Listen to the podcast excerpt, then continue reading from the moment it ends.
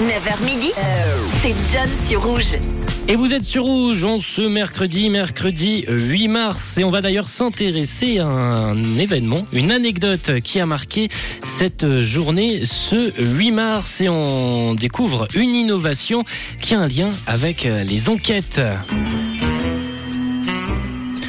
On va parler aujourd'hui des empreintes digitales. La première empreinte digitale a apparemment été faite un 8 mars du côté de New York. Mais en fait, la première utilisation réussie des empreintes digitales pour résoudre une affaire criminelle remonte à quelques années avant cette date, en 1902, en Argentine. L'affaire a commencé avec un double meurtre dans la ville de Necochea, où les corps d'un enfant de 7 ans et de sa gouvernante ont été découverts dans une maison cambriolée.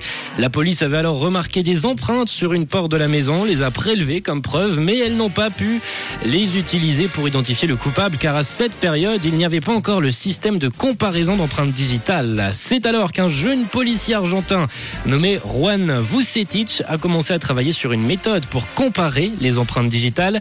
Et en 1891, il avait été l'un des premiers à reconnaître l'importance de l'identification par empreinte digitale dans le cadre d'enquêtes criminelles. Et il avait alors commencé à développer un système de classification pour les empreintes digitales. Après de nombreuses années de recherche et de perfectionnement, Vucetic a finalement pu utiliser son système pour identifier le coupable du double meurtre de Necochea en 1904. Le coupable était alors un homme du nom de Francisca dont les empreintes digitales correspondent à celles trouvées sur la porte de la maison.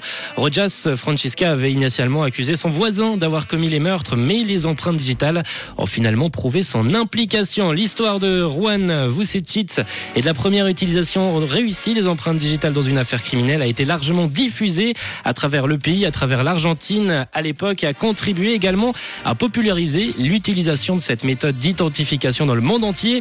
Ainsi, lorsque la police de New York a commencé à utiliser les empreintes digitales en 1911, elles avaient en fait déjà une certaine connaissance et expérience grâce à Vucetic. La police de New York qui a donc utilisé la première fois des empreintes digitales un 8 mars 1911. Et pour la petite enfant en plus, chez l'homme, chaque empreinte digitale est unique et propre à chaque individu.